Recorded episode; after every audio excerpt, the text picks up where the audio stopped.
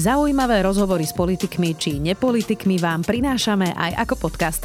Moje meno je Zuzana Kovačič-Hanzelová. Vítajte pri rozhovoroch ZKH v audioverzii.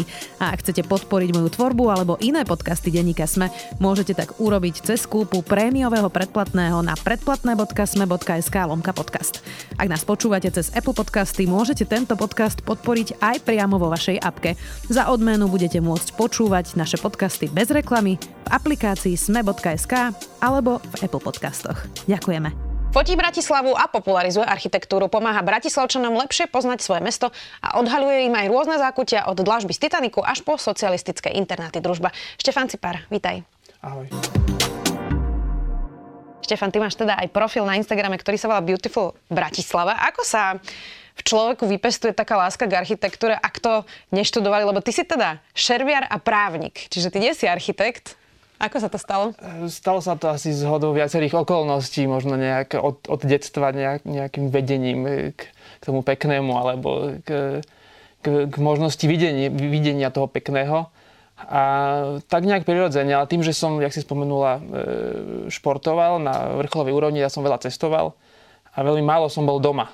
A tým pádom mi bola Bratislava veľmi vzácna. A ako keď boli sviatky alebo keď bolo nejaký voľný čas, som vždy ostával v Bratislave, pretože som chcel, lebo som tu bol málo. Mm. Nikdy si to nechcel študovať? E, uvažoval som o tom, e, dokonca som aj e, spravil nie priamo na architektúru, ale na priestorové plánovanie, management som úspešne urobil primácie pohovory, ale nakoniec som sa rozhodol to neštudovať a a vyštudoval som právo. Ja sa pýtam inak aj preto, že Slováci k architektúre až tak vzťah nemajú. Vlastne, keď e, sa vozíš po Slovensku, tak vidíš na dedinách aj v mestách rôzne fialové tyrkysové fasády a lacné obklady a zateplenie škôl, čo najlacnejšie, najrychlejšie. Prečo Slováci podľa teba nemajú až taký intenzívny vzťah k architektúre? Ehm, myslím si, že tam zase zohráva úlohu viacero faktorov a jedným z takým tým hlavným je to, že vždycky, vždycky sme mali, či už pred e, rokom 89 alebo aj tesne po, mala spoločnosť iné problémy. Ja si myslím, že teda nie je to nejaké úžasné ospravedlnenie, ale ja si myslím, že mala spoločnosť, alebo ľudia, aj konkrétne osoby mali väčšie problémy ako vnímať architektúru alebo umenie, alebo prípadne si povedať, že kúpim si tú drahšiu farbu, pretože možno bude viac zladiť tým susedovým domom, ale tak e, e, nie, že by som bol teraz advokát všetkých ostatných, ktorí majú fialové domy alebo, alebo broskyňové, ale myslím si, že postupne z, z tohto vystupujeme a e, aj keď, aj keď sa mám pocit, že ľudia stále viac a viac stiažujú, tak mám pocit, že sa máme stále viac a viac lepšie. Mm. A máme možnosť takéto veci vnímať a, a myslím si, že už aj e, nie len tie inštitúcie, ktoré sa o tom majú starať, ale mám pocit, že už aj jednotlivci takéto veci vnímajú a sú možno ochotní investovať o pár eur viac alebo pár stoviek eur viac k tomu, alebo na to, aby, aby ten, tá ich architektúra, alebo ten ich dom, alebo interiér vyzeral lepšie. Keď už hovoríme o tých krásach Bratislavy, tak e, to, že Palisády, Hrad, Slavín je krásny, to asi nemusíme ľuďom ani vysvetľovať. Myslím, že tomu asi približne každý rozumie, ale vieš, nájsť aj krásu v Petržalke, v Karlovej vsi, keď vidíš práve tie farebné paneláky? Vieš tam nájsť niečo, čo sa ti páči? Tie farebné paneláky, to už je tam teraz trošku ťažšie nájsť niečo, ale mal som to šťastie e, vykonávať svoju prácu po roku 2000 veľmi veľa v Petržálke, uh-huh. keď ešte len zateplovanie prichádzalo do módy a tie farby sa len tam rodili. A Petržálke, ja mám pocit, negatívny postoj Petržálke majú tí ľudia, ktorí mne nikdy nebývali alebo sa nikdy nenachádzali. Ja som teda v Petržálke nikdy nebýval, ale e, som si tam odžil svoje a sa tam pomerne dobre orientujem a myslím si, že Petržalka je super. Myslím, že Petržalka je dobre urbanisticky navrhnutá. V Petržalke nie sú dopravné zápchy. V Petržalke sú široké ulice, by som nazval niektoré dokonca bulváre. Každá má jeden, dva pruhy tam, dva pruhy späť. Čiže ono to, nebolo to, nebolo to zle vymyslené a skôr majú k tomu rešpekt ľudia, ktorí tam nikdy neboli. By som povedal, že možno ľudia, ktorí ani nežijú v Bratislave, lebo počuli, že to tam v tej Petržalke sa dialo. Ale mm, e, Petržalka je super, len škoda, že dopadla takto farebne. To, mm. Mňa to mrzí. Možno o 20 rokov sa to znova bude nejako premalovávať a už to prehodnotíme tie farby. Čo by si teda povedal niekomu, kto krásu Bratislavy nevidí? Kto, keď ide po meste, tak vidí všade lacnú zámkovú dlažbu, e, vidí zlatance na cestách, na chodníkoch, vidí možno tie škody na meste architektonické z 90. rokov, tie škaredé, šialené stavby, ktoré niekedy vôbec nedávajú zmysel ani výškovo, ani štýlom. E, tak čo by si povedal takému človeku, ktorý hovorí, že sa tu prechádza a Bratislava je škaredá? Povedal by som mu, aby sledoval môj Instagramový profil, pretože ten je presne na toto zriadený, je pre všetkých, ktorí chcú vidieť peknú Bratislavu, pretože e, myslím si, že ľudí, ktorí vidia tie negatíva na Bratislave je dosť a treba ukazovať aj tie pekné veci. Samozrejme, netreba e, prehliadať negatíva, ale máme tu dostatok pekného na to, aby sme to ukazovali ďalej. Čiže treba sa pozrieť okolo seba, treba hlavne chcieť vidieť to pekné, pretože to e, sa tu nachádza, ale e, je to na každom z nás, že ako sa k tomu postavíme. Dostaneme sa hlavne k tomu peknému, ale čo ťa najviac hnevá na Bratislave? Mňa zámková dlažba napríklad dosť hnevá.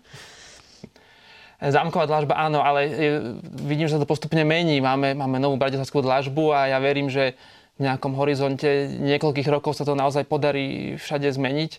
Ale mňa stále, stále ma hnevá lahostajnosť, by som povedal, jednotlivcov pretože, pretože tam, tam, to, tam, to, tam to začína všetko. Pri, tých, pri v tej skladačke to začína pri, myslel, pri že nás... sa nestaráme o to o okolie, kde bývame? Alebo ako to myslíš? Mnohí sa nestaráme o nič. Je nám to v zásade jedno, že e, hlavne, aby som nemal nejaký problém aby som sa čo najskôr dostal domov a... Zaparkovať pred vchodom najlepšie. E, áno, a to nie, že by som to vymyslel ja, ale ako to je, že treba robiť to, čo je správne, nie to, čo je jednoduché. Mm-hmm. Hej, čiže áno, mohol by som zaparkovať jedným kolesom niekde na trave blízko pri vstupe, ale tak zaparkujem motorujúce ďalej a prejdem sa. No. Mm-hmm. Ty pripravuješ knihu o bratislavskej dlažbe aj spolu s historičkou Juliou Itin. Ako sa vlastne hľadajú zachované dlažby v prešporských domoch? Ako to vyzerá?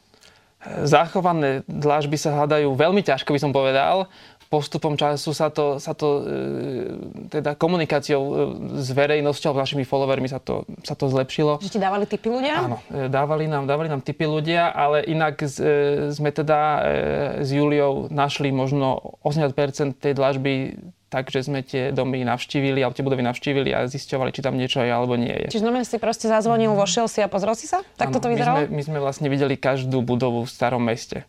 Mm-hmm. Alebo teda ešte aj, aj za hranicami starého mesta, pretože najmä v starom meste sa nachádzajú tie budovy z, z začiatku minulého storočia, ktoré sú vybavené stále pôvodnou dlažbou. Čiže bol to taký pomerne náročný proces. Prečo je tá pôvodná dlažba zaujímavá?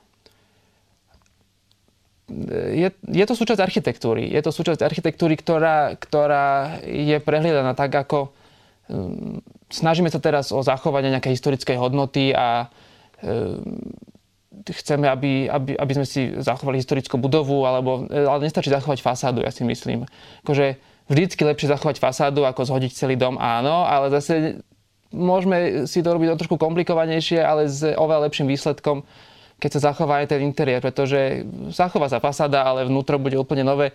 E, ja si myslím, že tá budova je mŕtvá a ona sa možno oživí, ale zase to potrvá to niekoľko rokov. A či už obklad, či, či dlažba, či nejaké kovanie alebo pôvodné dvere, to všetko vlastne robí tú pôvodnú architektúru ešte hodnotnejšou, pretože tam, tam je vidieť, že ako sa do toho investovalo, akí boli tí majiteľi, akí boli tí ľudia a zdá sa z toho veľmi veľa vyčítať. O čom záviselo to, že sa to v niektorých domoch zachovalo a v iných nie? E, bol ten príbeh taký, že prosto niekde to nestihli vytrhať a prerobiť alebo neboli na to peniaze, alebo naozaj bývajú v tých domoch ľudia, ktorí si na tom zakladajú a povedia, že túto dlažbu tu chceme. Paradoxne najviac e, zachované interiéry sme našli v domoch, kde stále prebiehajú reštitučné spory, uh-huh. alebo kde sú komplikované vlastnícke vzťahy, že do toho domu nikto neinvestuje, alebo sa prípadne čaká na to, kedy odtiaľ e, odídu poslední nájomníci, ktorí majú regulované nájomné ak to takto môžem pekne povedať. A tieto domy sú že najzachovalejšie. Čiže na jednu stranu je to smutné, že chodíme okolo ruiny, na druhú stranu v tom dome vyzerá všetko ako v roku 1904. A to je super. A ako sa pýtala ty, že je to aj o tých vlastníkoch. Je to naozaj o tom, že či sa ľudia dohodnú, kto tam býva, či, či to vnímajú okolo seba a naozaj stane, že pri rekonštrukcii spoločných priestorov ehm, prvé, čo spravia, že vytrhajú tú dlažbu, ktoré nič nebolo, lebo má centimetr na hrúbku a nebola nikde prasknutá a nahradí sa nejakou lacnejšou, ehm, ktorá je práve v akcii a ktorá vôbec ani farebne nesedí, ani, ani rozmerovo, ani nijak a do troch rokov je popúkaná a treba ju opraviť. No. Mm. Prečo sa vtedy robili kvalitnejšie tie dlažby? Bolo to poctivejšie remeslo, ako je to dnes? Ehm, dneska je všetko vlastne také, že na rýchlu spotrebu by som povedala, ale je to len e, auto, televízor alebo telefón, ale je to asi aj stavebný materiál. Čiže vtedy sa tie domy stavali tak, aby vydržali x desiatok alebo niekoľko stoviek rokov. A niekto, keď už si nechal niekto urobiť tlažbu do, do svojho vlastného nájomného domu, tak e, nerobil to s tým, že za 20 rokov vymeníme, že tak dáme nejaký iný vzor alebo tak. E, a mm, kladol sa na to vlastne väčší dôraz. Čiže bolo to aj také udržateľnejšie, vlastne by sme sa k tomu mohli aj vrátiť. Rozumiem tomu správne, že ľudia si dávali tie dlážby vtedy robiť custom, ako keby, že sa to vyrábalo e, na zákazku priamo do toho domu, alebo si videl v tých domoch z toho z toho minulého storočia, že sa opakovali niektoré tie dlažby, lebo to si tak možno ľudia predstavia, ako za socializmu boli, bolo Petro dlaždičie, každý mal rovnaké v kúpeľni, tak bolo to tak aj vtedy? Uh, je možné, to tak bolo vtedy, respektíve bolo to tak aj vtedy, ale, ale nebolo, to, nebolo to, by som povedal, také e, fádne alebo, alebo mm, jednoliaté ako, ako za socializmu. E, určite ten výber bol väčší a existovalo niekoľko spoločností, ktoré sa zaoberali výrobou dlažieb. Tie mali nejaký vzorkovník a na základe toho mali, mali dlažbu aj drahšiu, aj lacnejšiu. A je to, je to vidieť v niektorých domoch, že napríklad na, Dneska sa napríklad e, domy stavajú tak, alebo, alebo bytové domy, že tie byty hore sú najdrahšie a, tie, a teda nikto nechce byť na prvom poschodí. A vtedy to bolo opačne, pretože neboli výťahy. A najlepšie byty sa robili na prvom alebo druhom podlaží, tie naj, najviac, najväčšie veľkometrážne. A tie boli vybavené najlepšou dlažbou a, a vlastne tým štandardom najlepším, čiže tam badať vlastne ten, ten opak. Prečítala som si e, v pláne Čiernych dier, ktoré vlastne hovorili, že čo všetko idú vydávať knižne, okrem tejto vašej knihy o dlažbe, že idete robiť aj príbeh obyvateľov niektorých bratislavských domov. E, je nejaký, ktorý ťa zasahuje najviac nejakého starousedlíka v Bratislave alebo starousedličku, na ktorú si spomenie, že povie, že tento príbeh by som chcela, aby ľudia poznali? Našťastie sme tých príbehov vypočuli dosť e, s, s Juliou, keď sme po tých domoch chodili.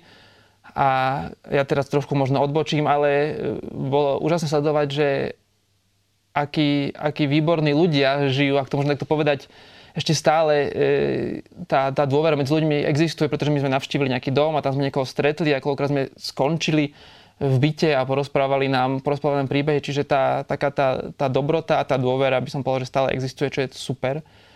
A ja by som teraz nemal ale veľa prezradiť, lebo potom možno bude na mňa zle, ale naozaj z toho okolia Palisad a zo Štefánikovej, tak sme sa, mali sme to šťastie rozprávať sa s pôvodnými obyvateľmi tých domov, ktorí sa vlastne do tých bytov narodili a žili tam až, až doteraz, ale respektíve do svojej, do, do svojej smrti, pretože mm, mali sme rozhovor aj s jednou pani, ktorá do roka od našej návštevy zomrela, čo teda nás veľmi zarmútilo, ale sme radi, že nám vlastne stihla vypovedať príbeh, ako, ako vlastne počas vojny alebo, alebo po vojne bol, e, ten byt bol opustený a bol, bol pridelený otcovi, ktorý bol zubár a teda bol mu úradne pridelený a to bol byt, ktorý má 170 m štvorcových, vysoké stropy a vlastne spomínala ako e, v tej vlastne v aktuálnej spálni, kde ona žila s manželom, tak v tej spálni bol, bola zriadená ambulancia, bola čakáreň, čiže akože naozaj nepredstaviteľné veci a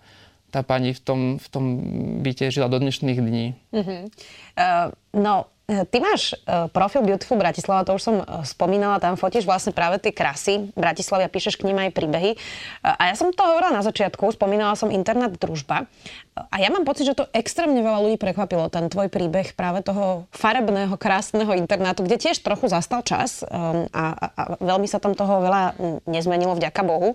A je to teda zaujímavá stavba. Keď si to zverejnil, tak zmenil sa názor ľudí na internáty družba?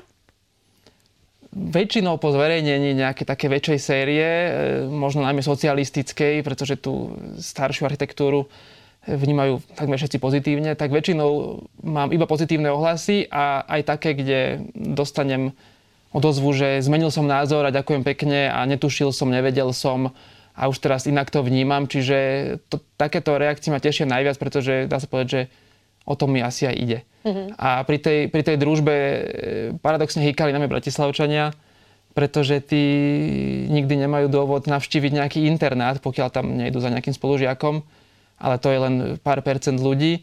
Čiže internát družba nepoznali hlavne rodení Bratislavčania.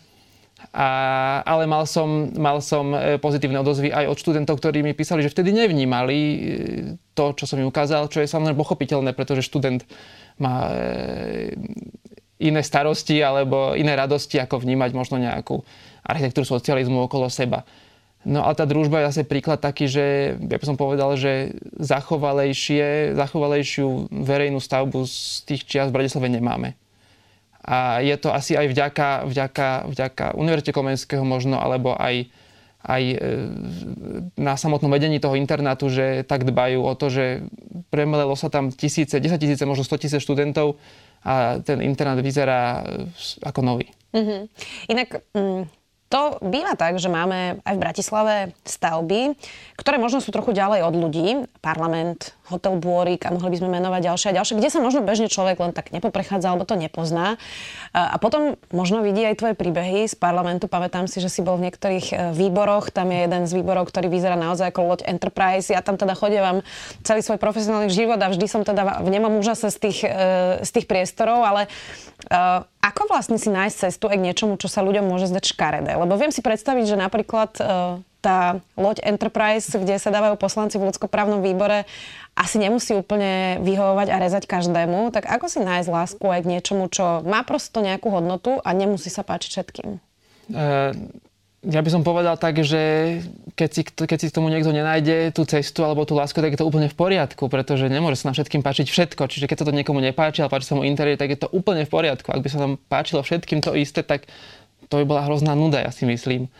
Ale práve ten, tá, táto loď Enterprise, tento, tento výbor, tak eh, ten, tá, na ten som nemal jeden negatívny ohlas. To je, neviem, či mám takých e, followerov, ktorých som si už vychoval, alebo ma sleduje iba istá skupina ľudí a, a ostatní nie, ale naozaj e, z toho boli nadšení všetci. Že, ale zase, tak ako som povedal, že družba, tak toto je naozaj toto je neverejný interiér z socializmu, ale to by som povedal, že to je jeden z najlepších, ak nie najlepší interiér, aký, aký nám tu minulý režim zanechal. Hmm. Zmenil sa názor ľudí na niektoré veci, napríklad dedečková prístavba Slovenskej národnej galérii. Ja si pamätám celé moje detstvo, keď sme chodili v 90. rokoch s rodičmi okolo, tak moji rodičia hovorili, že to je otrasné, treba to zhodiť, treba to dať dole. Mysleli si to aj mnohí architekti. Uh, teraz to vyzerá, že sa to redefinovalo na novo, je to krásne prerobené, citlivo, je to naozaj dosť dominantné aj práve v tej novej prerábke Slovenskej národnej galérie. Tak rehabilitovali sme dedečka? Pochopili sme ho? A, určite nie všetci. Určite nie všetci. Znova, znova hovorím, že keď sa to niekomu nepáči, je to, je to úplne, úplne v poriadku. Pretože mne sa tiež nejaká architektúra nepáči, ale zase nehovorím, že ju treba zbúrať. Čiže keď sa to niekomu nepáči, v poriadku sa ti to nepáči, ale búrať to nebudeme kvôli tomu. E, lebo teda aj taká, taká možnosť tu bola okolo roku 2000 alebo roku 2000, že sa to zhodí úplne.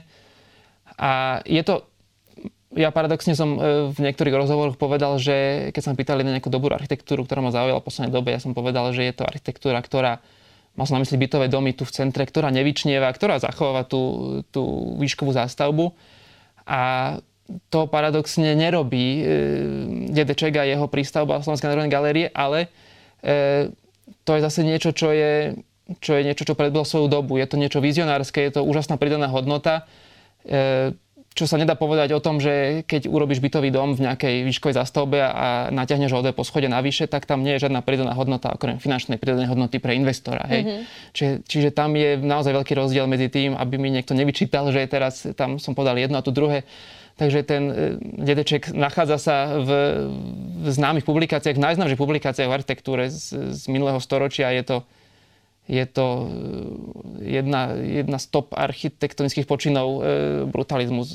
Takže ja verím, že si k tomu stále viac a viac ľudí nájde cestu, lebo je to unikátna vec. Myslím, že tá prerábka tomu veľmi, veľmi pomohla. Ako si ale nájsť cestu aj k takým pamiatkám, ktoré možno mnohým pripomínajú komunizmus alebo im pripomínajú Rusko? Uh, obzvlášť teraz, keď Rusko zautočilo na Ukrajinu, tak si zoberme napríklad taký Slavín, ale mohli by sme hovoriť aj o iných stavbách, ale taký ten Slavín. Uh, je to niečo, čo máš rád, Slavín?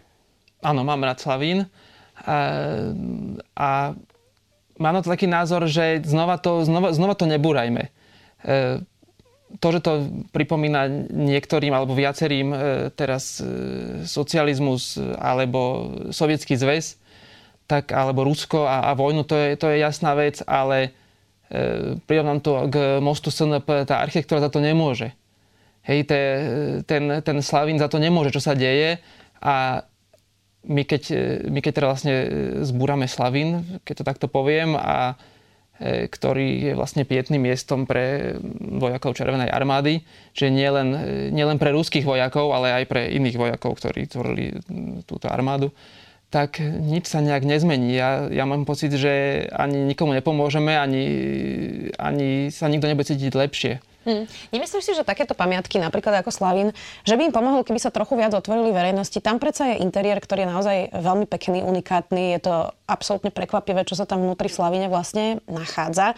Alebo už len taká vec ako Chatam Sofer, napríklad v Bratislave, obrovská pamiatka, e, do ktorej sa nedá veľmi dostať, tak nepomohol by Bratislave, keď bola trošku otvorenejšia?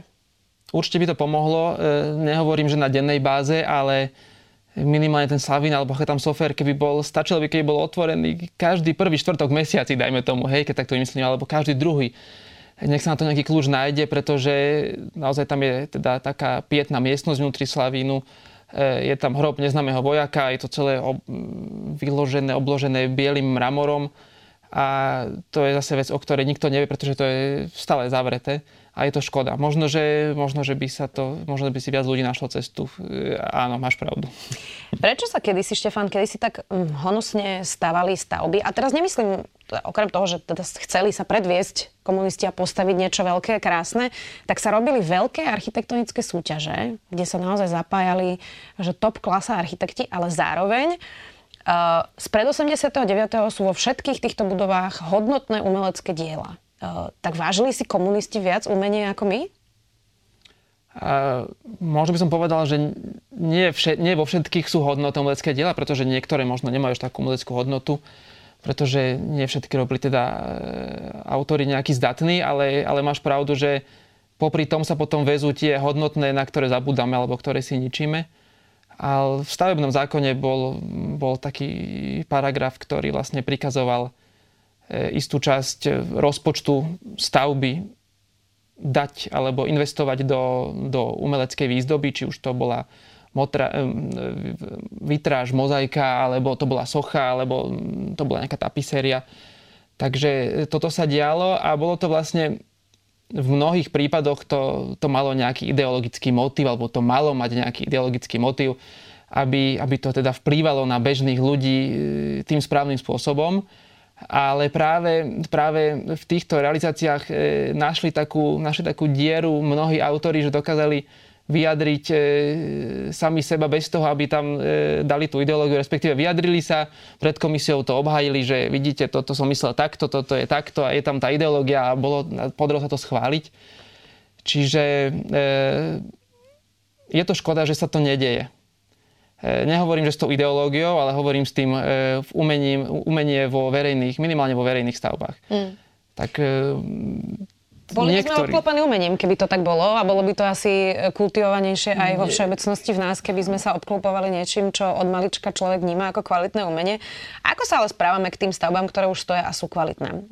RTVS napríklad, ja to často v tomto štúdiu spomínam, že ešte keď som tam pracovala, boli tam mnohé neodborné zásahy, aj v rozhlase, aj v budove televízie.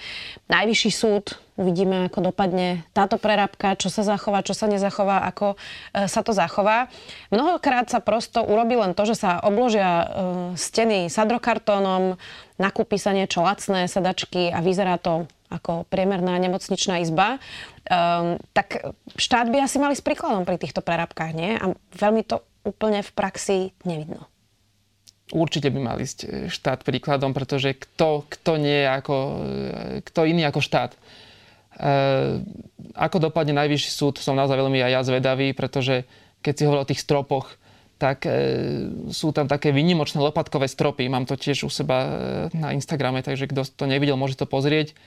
E, ten lopatkový strop v Bratislave už asi nikde nie je, iba tam. A viem si naozaj predstaviť, že teda bude sa ten lopatkový strop asi zakrýva.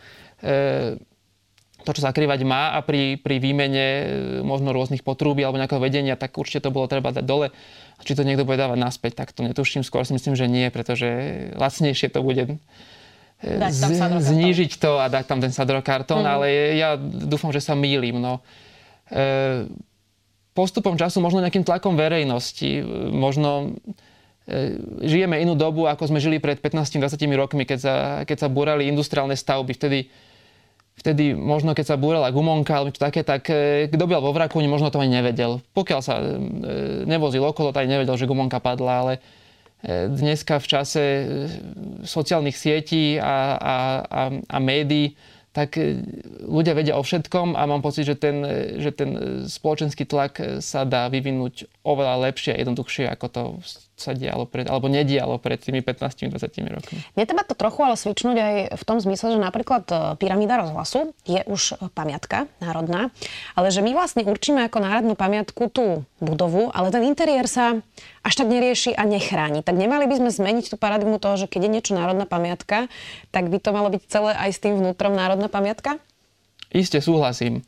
E, tak ako sme sa bavili o tých dlažbách a, a o tých obkladoch a a zabradliach, tak e, presne tak, že nestačí len zachovať fasádu alebo niektoré historizujúce prvky, ale bolo by treba na to, aby to bol ako nejaký komplet, tak určite by sme mali dbať aj o ten interiér, pretože v, v čase socializmu v mnohých takýchto stavbách, kde boli vysoké rozpočty, tak sa robili aj interiéry na mieru, ktoré sú nenahraditeľné, je možné urobiť nejakú repliku. No a práve teraz ju treba urobiť. Keď tá stavba už je e, pamiatkovo ochránená, tak keď e, sa nahradí nejaké sedenie v pyramíde, no tak stojí to nejaké peniaze, stojí to peniaze daňových poplatníkov, ale ja si myslím, že keď budeme takéto drobnosti prehliadať, tak e, sa ďalej neposunieme. Ktorá budova v Bratislave je tvoja najobľúbenejšia? No, ťažké otázky mi dávaš. Ale, ale ja, mám, tri, e, ja mám naozaj veľmi rád ten internet družba. Ak, ak tu je aj nejaká zahraničná návšteva, tak ja ju do tej družby veľmi rád beriem, pretože mm-hmm e, nemám to slovo, že skanzen socializmu, ale je to skanzen socializmu.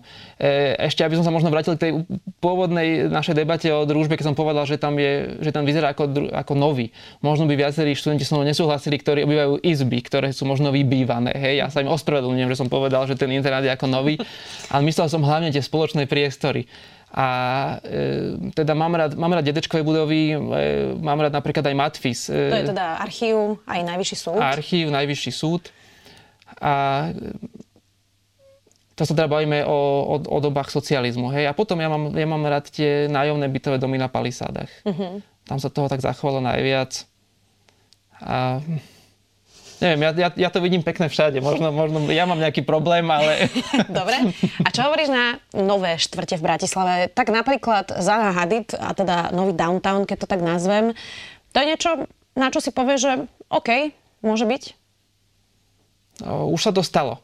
E, stále si myslím, že Bratislava nepotrebovala až takú výškovú zástavbu, pretože stále sa mala kam rozvíjať e, do šíreky, mal, mal, mal, je tam priestor, hej. Ale už sa to stalo, tak keď sa to už stalo, tak by som bol veľmi rád, keby sa tam, e, keby to nebola premarnená príležitosť, čo už sa o niektorých stavbách tam možno dá povedať. Uh-huh. Čiže ak už tam niekto stavia, tak úprimne prosím, aby, aby to bolo čo najlepšie. Rozumiem, nemusíme, nemusíme to úplne rozvíjať do podrobností. Ehm, Štefan, ty si vnúk Miroslava Cipara, slovenského maliara, grafika, ilustrátora, sochára. Ehm, on v roku 2021 zomrel. Ako veľmi vlastne dieťa formuje, že chodí k detkovi celý život do ateliéru, vie si to kvalitné umenie vlastne ohmatať od malička? No, asi ma to vyformovalo tak, že to je pre mňa prirodzená vec. Byť obklopený umením a možno kvalitným umením, e, kvalitným interiérom a e, vyhľadávať umenie, chodiť za umením, aj sadnúť do auta, ísť aj do Viedne, sa ísť pozrieť na umenie alebo niekam inám. E, mám umenie vo svojom hodnotom rebríčku celkom vysoko. On mal teda dosť široké portfólio, tvoj dedo. Ktorú jeho tvorbu máš najradšej?